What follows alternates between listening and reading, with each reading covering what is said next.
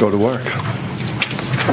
Big announcement today. Start there. Just uh, officially making it with the ESPN contract and the Bull Bull Titans. Right. Thank you. Um, I feel really good about it. I've felt really good about it. We've been in discussions for a couple years, and when I say that, it's not like they we spend hours a day on it, but um, we knew it was coming up, and we wanted to address it early, and we started early. Um, we've had um, meetings at games where we just happened to be at, you know, with the, some of their principals. We've had a lot of things over the airway, I mean, over the uh, emails. We've had calls, and through that time, we were able to come to a really good um, agreement.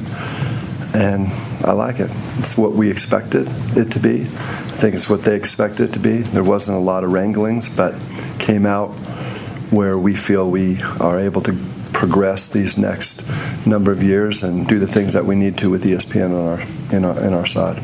How does that impact independence? Well, you can't do it without it. Absolutely. There's no way. I, you know, and people say maybe you could have gone with could you could could you have gone with another uh, a broadcast company? Yeah, sure. I, I, people are able to do amazing things now in broadcast, but we wanted to do it with ESPN. ESPN was, you know, is.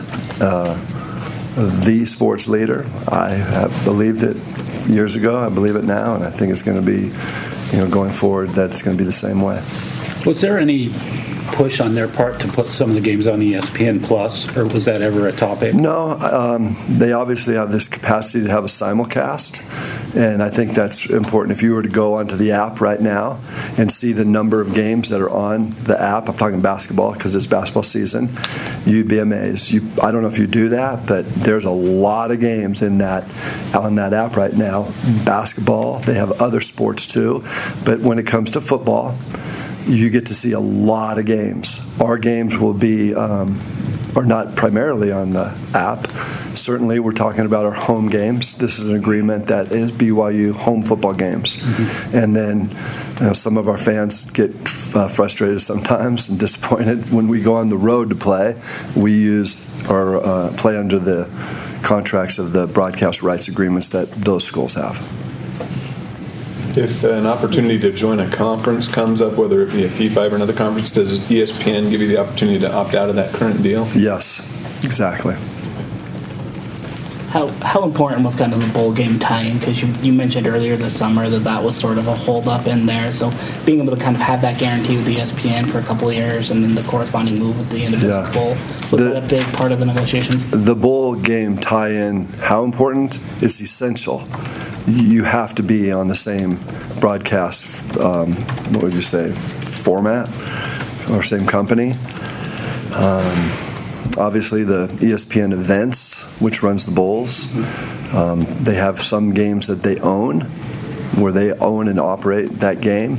They have other games that they broadcast only, and a, there's a large number of those games.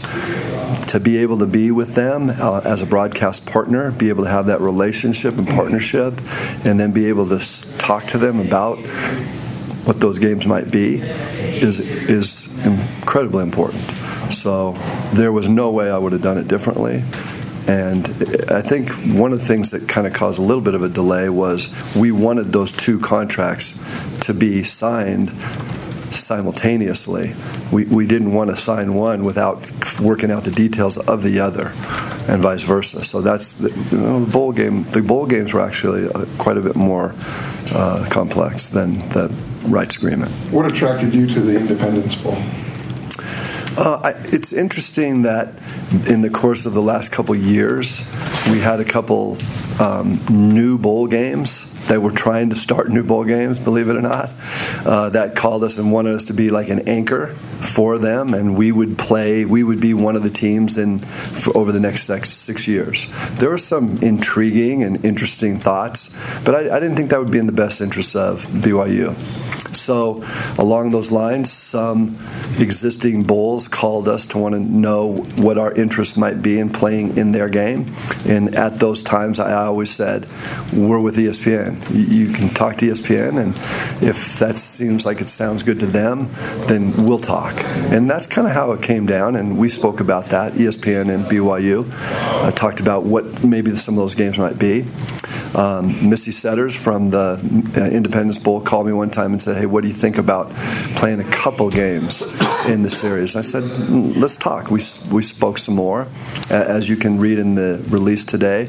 Um, we're going to play um, three games down there, possibly. Um, the- a max of three games. It could turn into two. Could have a release out of one of those.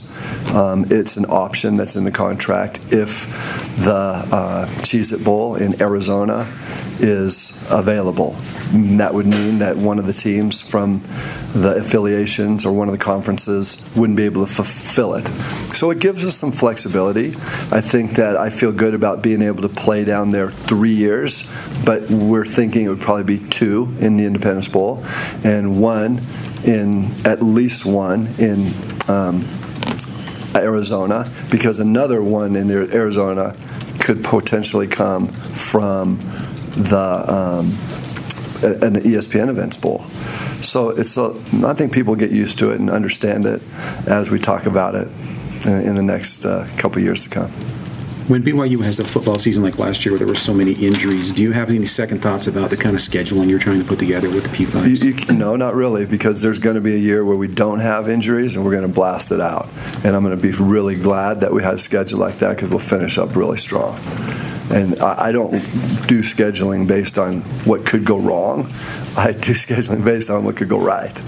And that's where my vision is right now. How much say do you have, or how much are you participating in hiring or firing assistant football coaches? Mm, I don't really have. I'm going to say, I'd say I'm a counselor. I think um, we're talking football right now. Kalani would come to me and say, um, what do you think about what's going on right here? I'm thinking this about a coach. And obviously, it's happened through the years. And at that point in time, it's not right for me to say, this is what you should do. Or it would be wrong for me to go to him in the first place and start the discussion. But we're close enough, Kalani and I, that we have discussions on a regular basis, formal and informal, meaning some scheduled, some not, where we talk about the coaches, the players, the strategy, the trips, the schedule, every aspect of the program. And I feel that we're in a position where we can be honest and open with each other, and we are. So um, that's my responsibility to be honest when he asks me a square up question. Why did you uh, extend Kalani's contract when you did, and what was the kind of the thinking behind it? I, I think uh, my experience being around him, being around the team, being around all aspects of the program and the organization, he's the right coach for the job. And so, whether it was the week we did it, or it could have been the week before, or the month before, or the week after, or the month after, I don't think really that was that important. Certainly, it could have been precisely the right day of the year or the right day of the contract, but I just feel that when it happened, ended up being good for our program. A lot of coaching contracts have rollover clauses in them. You certain win a certain amount of games, you get an extra year added on. Does Kalani's have a similar clause No. in it? When do you think you'll know about a 2020 bowl tie-in? Uh, I don't know. We're not. We won't know right away. I mean, because that's one of the years that is open. So we'll be able, because of our. Um, I, I'm not going to uh, listen to this carefully. I'm kind of like a commissioner as an independent guy, a team, in that the commissioners of the various conferences, Group of Five and P5, they're working with the respective bowls throughout the courses that they're affiliated with in the conference throughout the course of the year. They're trying to get it right. They want to make sure the right teams from their conferences are in the best bowls that they're affiliated with. Same is true for me. Since I have, I don't have a menu of what to pick from the ESPN bowl games, but I do have access to the principals to say what would work best for you and for me. So in that, in essence, I play that role of the commissioner in that conversation with ESPN. So I would say, depending on how we start out and how we play, like so, for example, last year um, when we started out um, with a couple big wins and getting moving up the ladder, we had some conversations about what if we keep playing this way. And so those conversations started in September. So I would imagine, depending on how we start this season, would depend on how those conversations will go. How, what's your analysis of the past football season and the inconsistency, the ability to close out Tennessee and USC in overtime, but the inability to beat Toledo, South Florida, and Hawaii when you had a fourth quarter lead? You know, I think you used the, the word that I would use, and that's inconsistent. And that's just something that we have to continually work on. I mean, from the time we got into the locker room after the game, on the plane flying home, on the tarmac when we landed, to almost uh, daily or weekly. Uh, Kalani has been working, using me as a resource, and many others to get better and iron out those inconsistencies. Um, uh, some people want to put the, a stake in the ground and say, this is one we have to fix right now. I'm not going to say those. I mean, I think if you guys, you guys are all broadcast journalists, and you know what looks good and what doesn't, and those are the things that we're working on right now. Have you had any conversations with Boise State in light of the recent squabble they've got with the Mountain West? No. Anything at all? No. Well, As you put together future independent schedules, are you going to need to opt out of a Utah game to make everything fit and work? I don't believe so, but we have that option. And I think I, I could, mm, when this came out where Mark Harlan at Utah and I made an uh, announcement that they were going to um, opt out of a two game series with us for in a real good opportunity for them. It, off, it also opened the door for us to do the same if we needed to. Mark and I have a, an agreement, which I trust him with, and he trusts me, that if that were to happen, the scenario that you bring up, where we might need to move something, I would just call him up and say, hey, Mark, what do you think about this? And we'd see what the response would be. And I, I, I feel good about calling him. I, um, I talked to him this morning on a matter that didn't have to do with football, but had to do with the best interests of Utah and BYU in moving forward. And I feel good about that. What's the word on the Notre Dame game that's still owed? It's um, there's not many words.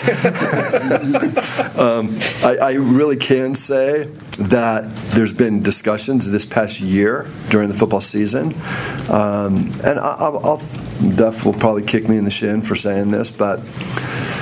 Um, but just to kind of keep it alive, because it is alive, I think people begin wondering if we have a contract with them. Or, with the Cal, they have a game with the Cal, they just contract. Yeah. People wonder. But I, I think one of the things that we're looking at right now, realistically, because I think that as we move down the road and things change at times for time to time, we have a home. They owe us a home football game. Um, we've had a, a couple discussions about making that a neutral football game, where now we would be the, the home game of that. Um, but it would be a neutral game, and it's interesting that you know they're they're intrigued by that, and uh, but we can't really agree on where that neutral game would be played. So the saga continues. Do the Raiders in Las Vegas people have interest in bringing you down? I, I think a lot of those teams, uh, yeah, we, we you know we're playing a game in um, Arizona. I mean, not in Arizona, in Vegas against Arizona. So that's one of the beautiful things about being an independent is we can go play in those NFL stadiums and have. So um, I've met with the people in LA, and I've met with the people in I haven't and with the people not the uh, Raiders, but the Las Vegas Visitors and Convention Bureau, and the people that run um, that aspect of the games down there, and we don't have a, a contract, we don't have agreements, but they want to put teams in their stadiums. And so for us, we can do it. We have great flexibility with that, as well as other um, potential places. Let's do it. That mean international? I, I did not. Let's stop. Next question. Not, not just on locations, but on dates. You and Notre Dame are both free on conference title weekend. Have you thought about short international trips? Um, no, no. football I. I, I don't want to be uh, coy about this. Our, our conversations with Notre Dame are pretty straightforward. Game, place, year. Yes, no, no. and we, we had a yes in there, so um, we are contracted with them, and we're going to try to work it out. And, and someday, you know, I'll I might you know stand on the table and make the announcement. Looking at where things are at as far as conference alignment and positioning, you know, if when changes happen, what do you do? How do you kind of take that into account while still moving forward independently and, and try and, you know, find that balance? Um, we take it into consideration with every contract. So that's how it works. We we realize that we have to schedule games, and we realize that it's possible that at some point in time we would have to undo those games. Would you say it's your stated ambition to make it make it into a Power Five conference at some point? Yes. Is, uh, What's the, is there a way to close the gap financially with those Power Five conferences and independents? Is, what's the best approach to doing that? It's a good question. Uh, Close the gap completely? I would say no, not as it is right now. Um, I mean, technology is a beautiful thing, progress is a beautiful thing. I don't know what tomorrow will bring, but in the years of independence so far, we've been able to adapt, and there have been some financial. Um, possibilities that have come our way that have allowed us to continue to do things. And you know our athletic department has succeeded in many ways and had some you know terrific sports successes. And we're able to do that on with not on a budget like a P5 but uh, realistically looking at how the numbers work we'd have to have some big time things happen in the next number of years in order to keep chasing that gap or closing the gap. But I, I- don't, I, there's nothing in independence right now that would force a closure of that gap or that could lead to a closure of that gap. College football attendance has been pretty well documented. It's been slipping across the country.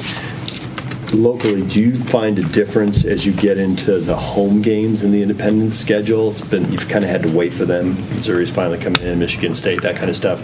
Is that going to make you kind of maybe improve while the rest of the country's struggling? I, I think so.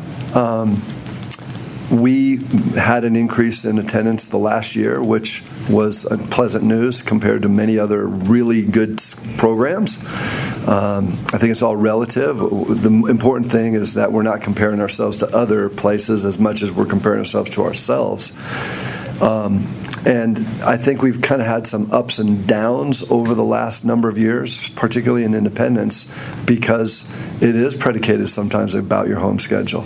And so um, when you play USC at home, it's a nice, and a real nice thing. And we have some games this year where we're going to have um, flexible opportunities in purchasing tickets to be able to have a great season ticket to get it all. And then we'll do ticket programs that will be packages that we'd like to get as many people into the stadium this year to see as many games as they can. So I'm really optimistic about that. A lot of it has to do with how your team's performing and the teams that are in the coming into play. With a, with a new decade, do you think there could be another wave of conference realignment coming up in the next several years? I, you know, my answer to, in the past would be similar. You can see like little uh, tremors, maybe. Uh, in the last couple of weeks, you can hear a few. You've already mentioned that. Um, the the tsunami, I don't know. Uh, Obviously, when you hear the people that will make those decisions, their statements on those are basically, you know, wait till the end of the CFP contract or wait to the end of uh, television right agreement contracts with the conferences. And I'm monitoring those constantly. Speaking of attendance, I've seen on social media that some fans have said there have been ticket price increases for football games. Is that true? And if so, Yeah, why? yeah. I think um, it, you you can't say yes, there have. I think it's good to to really clarify that. We realize that in this day and age, and what we've just spoken about, that ticket pricing is super important. And so what we try to do is we look at various spots. So we have um, seats in sections in the in the um, stadium that are increasing. We've had some that have remained level, and sometimes those are not year to year. That's the same. We try to keep it um, flowing and try to maintain our needed. Um, revenue streams at the same time keeping an eye on our fans and making sure we don't price them out. And so it's a very economic trick. It's not a trick. It's, a, it's an important economic decision that we have to make every year, and we spend days and days on that every year.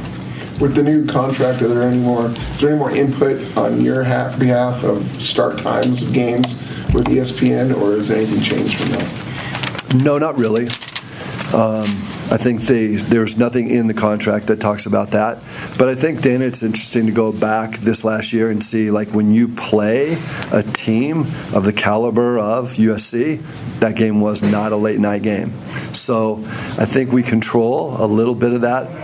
Maybe I can say control, where if we're bringing in really big time teams that have great pull on in the broadcast um, game, and we're very good those games are not going to be late at night. But we are very much aware that this ESPN contract is important, and one of the reasons that they like it is because we have a window being in the mountain, the mountain time zone, that is super unique. It's not the Pac 12 time zone, it's not the Big 12 or Big 10 time zone, it's its own time zone in itself. And that's a blessing to us to have that. And so they use it, and we understand it. And for that matter, we're going to play some games on the schedule that will be 8 o'clock at night. With three teams and finished in the top 25, six against Power Five, would you call this the most challenging football schedule in school history? We'll see when we play. Uh, I, I, maybe on paper, I think you guys would want me to say it. I like it. Um, there's days when Kalani likes it, and there's days when he doesn't like it, It depending on how practice went. Um, I think that this is what the BYU football program needs, and that's what I'm trying to make happen. Is that we become we stay relevant in the world of college football. Our fans have expectations. Our supporters have expectations, and it's not um, just it's not just to win games and not. You know, we I've said this before. I took I'm going to say this again. I took some heat with a flippant comment one time saying I could schedule 10 wins. That probably wasn't the smartest thing in the world to say or to remind you of. but I just want to kind of go back and uh, help you understand that that scheduling uh, a schedule like this this year has a purpose. It's intentional. Uh, it might I might not have made it that hard if I could have, but it would. It's maybe the difference between having Missouri on the schedule or having them not on the schedule meant having them come this year. So I would go to Kalani and go, hey, Kalani, you either get Missouri this year or not. And he's like, let's get them. So that's what I'm saying. Um, and I, I don't go after teams that I know we can beat and load up the schedule because people that then the attendance would drop. And even this might even if we won 10 or 11 games, I think people might be yawning. Has there been any talk between us and the NCAA as to why some of the sanctions seem to come down harder on BYU than other universities? No. I don't think it's a BYU issue. I really don't. Like they have it out for us. I think that it's an issue that needs to be discussed on the membership level of the NCAA as to why those are the policies and procedures of the day. That's what it comes down to. So I don't think they're picking on BYU as much as BYU and other schools feel like the measure, the standard that they're working to is not up to this acceptable for this day. But th- those are the rules. Y'all understand that. I've heard from multiple coaches who say that the academics, uh, the admission standards continue to get tougher. The academics are harder, and it's limiting the recruiting pool. And obviously, some programs are still winning, but other programs feel like they've lost key athletes to that. Can you address that? And you know, some schools use exceptions, and I think that's a true statement. What you said, it is harder. Um, BYU freshman class of student body is exceptional. It's super good. It's super hard to get into school here. We do have exceptions coming in athletics, um, but those exceptions are not unlimited. So we have to be very careful and strategic in the way we use those exceptions. And one of the things about it is we, the school itself, is um, has earned a great reputation in the area of academics because of the student body. And it's hard, you, we have to make sure as coaches that we bring kids in athletically that can play. But also, one of the factors is will they fit academically? So you can't you can't bring somebody in here that you know is going to fail academically. That would be a disservice to that young man or young woman. And so we don't do that. And so there used to be it used to be maybe a little bit easier to keep kids in school here academically, eh, meaning that they could kind of cruise it. And I don't think you can cruise through BYU in any student can do that but certainly there's pathways that you can take that are extraordinarily difficult, major wise.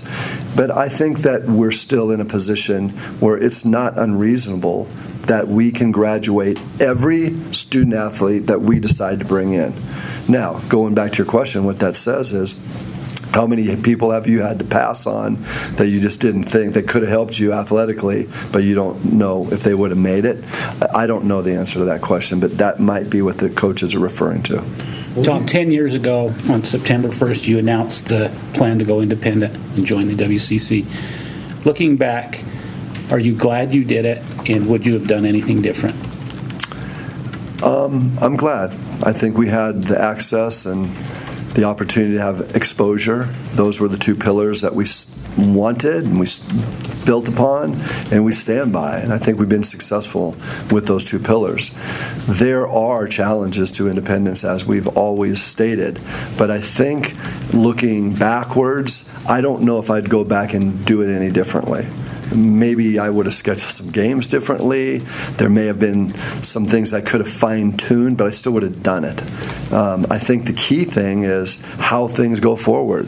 When we did that 10 years ago, Jay, we didn't really have a timetable on we're going to get into a P5 conference in three years or five years or seven years. It was just, we went with faith that this is the way it's going to be. I think the biggest thing for right now, this kind of addresses, and this will be my kind of finishing up with the uh, independent or conference alignment question is the biggest thing for us is we we have to be great in our teams and I think for um, football and basketball are the two that we have been in top 25 teams in the past. And during this independence period, we haven't been as good as we can be. If you look at some of our other sports, we've been exceptional, and, and that's there's there's a reason that football, football and basketball are a little bit different than our sports. But our focus right now is really on how our football and basketball programs can be great so that when the time comes and if there is a um, you know a, a changing or whatever you want to call it that people will see BYU for what it is and that's a great program. Basketball's taken a hit in terms of NCAA participation since the decision to go independent in football and change leagues. Is there anything that can be done or is that just the way it is? You know, I don't I don't I think about that sometimes. I don't know why. I mean, we still play a conference. I don't. I can't. I mean, it's. I don't really know the answer to that, David. I think was there a difference between winning in the um, Mountain West Conference and winning in the West Coast Conference? I, I don't know. I think that it really comes down to winning and being able to produce players and teams that are NCAA worthy get um, selected to participate in the tournament and, and have good runs. In regards to this season, with your experience on the NCAA tournament committee, how much do you think they will look at the games that BYU is at full strength with Yoeli in there, as opposed to the ones that They'll look at it for sure because that is part of the procedures and policies of the committee. They do look at games where players miss, and they look at that. And to- I won't be able to say, I could probably tell you at the end of the season what my impression would be as an ex member, but they will definitely look at it. And not being in the room for two years, how they would look at that would probably be different than when I was on. Tom, you, you talked about meeting with Mark Harlan and your your relationship with him. We saw Chris Hill step aside a couple years ago. You've had a pretty lengthy run as AD here. Do you have any thought to how long your future? Um, you know, I, I think that the key thing for me is that I live up here on Grandview Hill. I have about a seven minute drive to work. and every day that I drive to work, I'm so happy. This is my bliss. I love coming to work every day. When I drive back up Grandview Hill, some days aren't as good as others at the end of the day.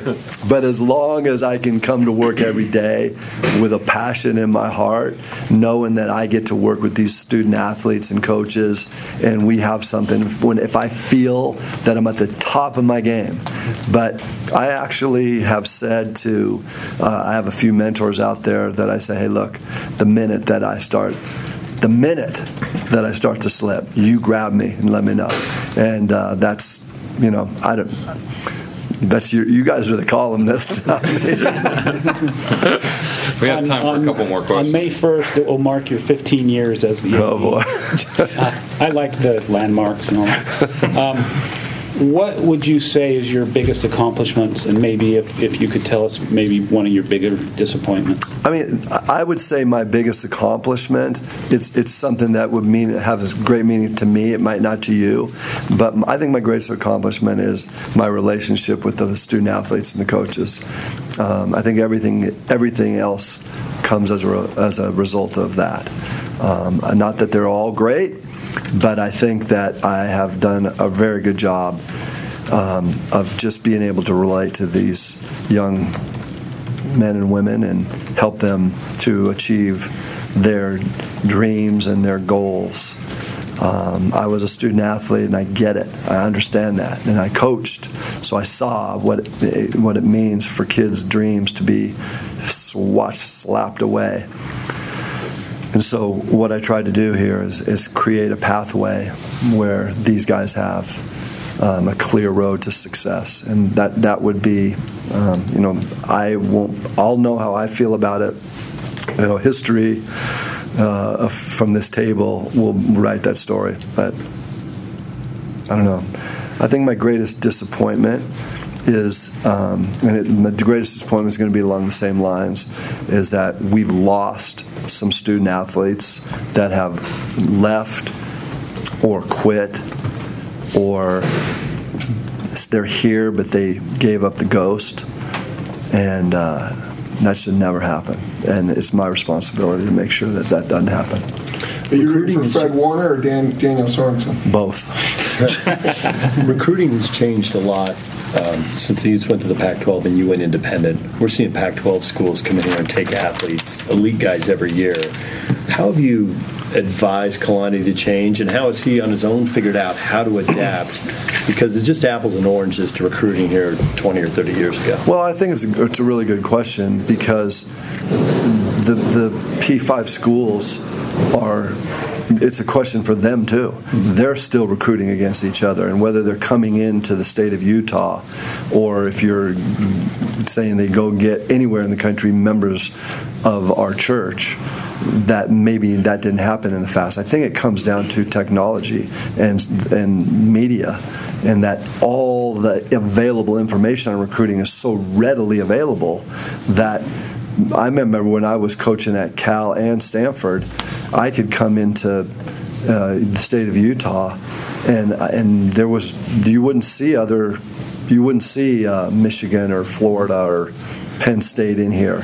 Now all the work is done. All they got to do is get on a private plane and jump in here, and it's easy. But you used to, they were hidden gems in the state of Utah, and that's not true anymore. So I think it's really the access that all the schools have to the high school football is way better in the state of Utah than it used to be in the past. So there's more kids, so you're going to see more coming up.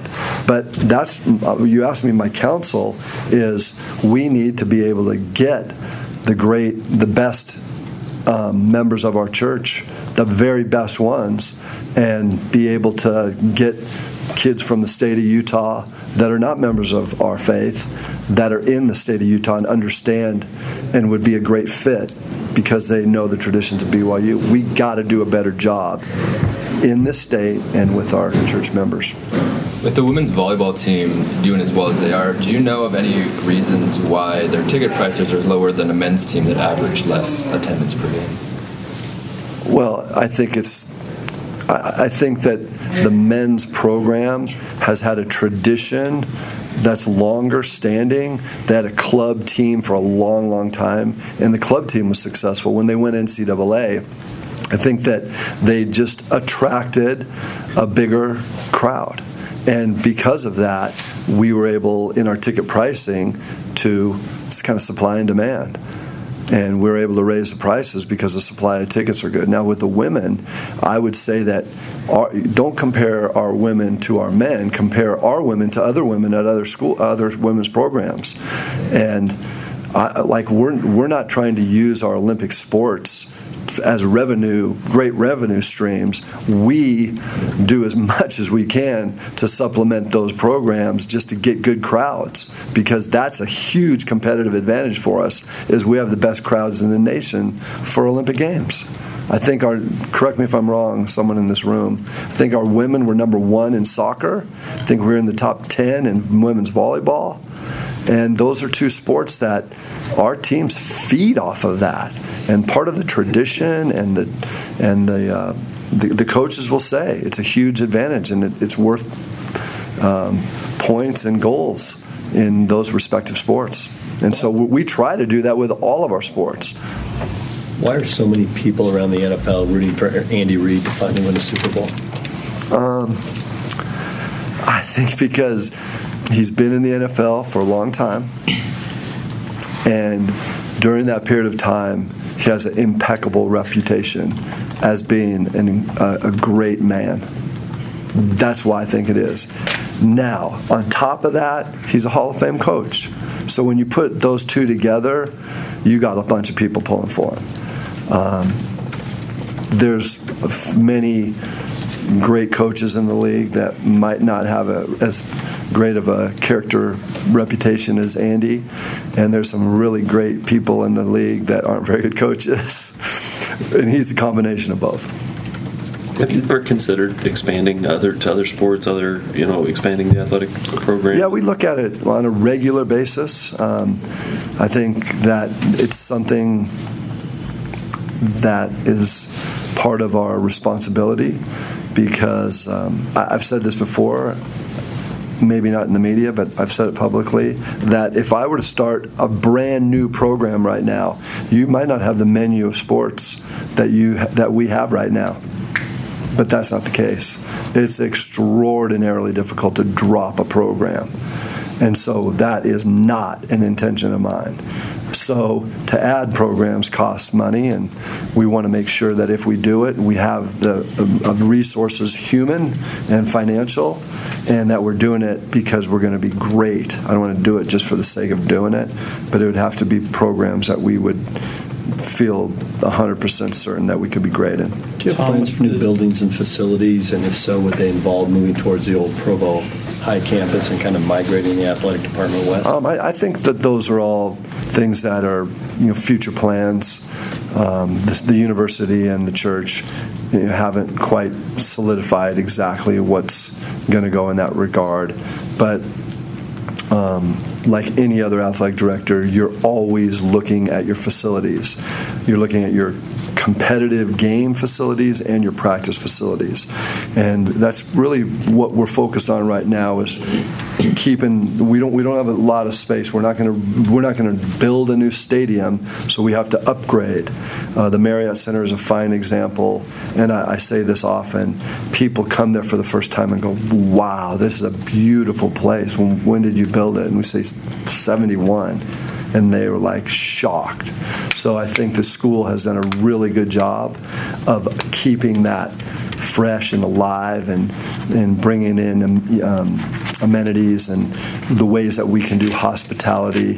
And that's really the key. One of the beautiful things about this building right here is that uh, tonight before the game, we'll fill this um, basketball annex with 60 tables full of people, and that's hospitality for the uh, a walk down the tunnel to get into the game.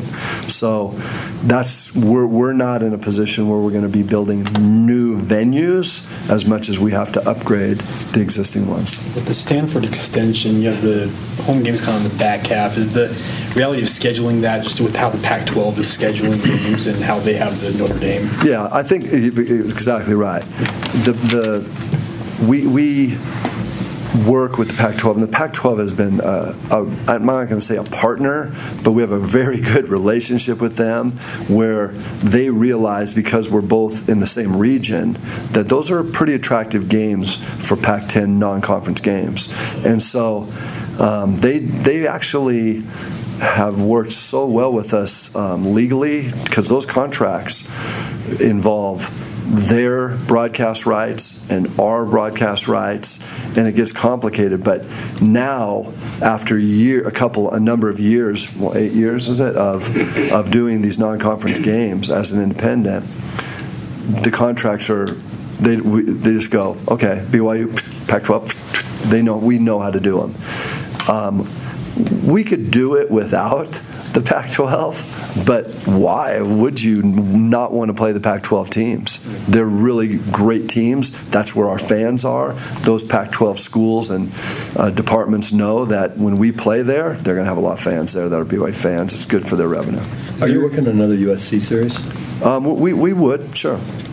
I mean, it's it, sometimes um, discussions like I'm going to give you an example, but not that we had a uh, we were working on a two for one with a, a really big time school, and people haven't asked about that lately because we haven't done them, but it, it was just it felt right.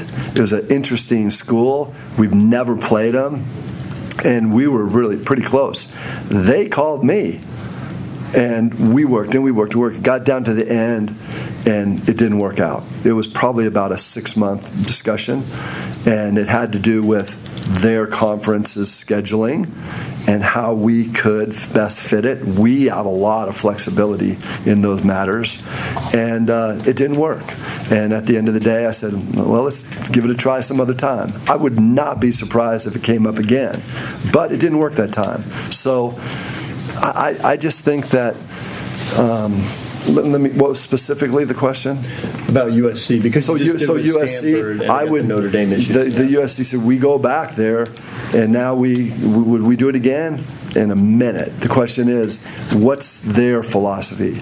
I mean, they have a new AD that's in there. They have a whole new department, it seems like, of administrators, a senior leadership team. And so the question will be what's their strategy going forward between their administration and their football coach as who they're going to play? That's what it comes down to, is what's our, what's our strategy? Will Matthew Richardson's mission have any impact on your job or the uh, athletic department? Yeah, sure. I mean, Matt Richardson is our, he's the advancement vice president, and athletics reports up through that vice president. Um, in our, at our university, that's the, um, the way that the, the school is run. You have a president and a, then a, a group of uh, council of vice presidents that run the school.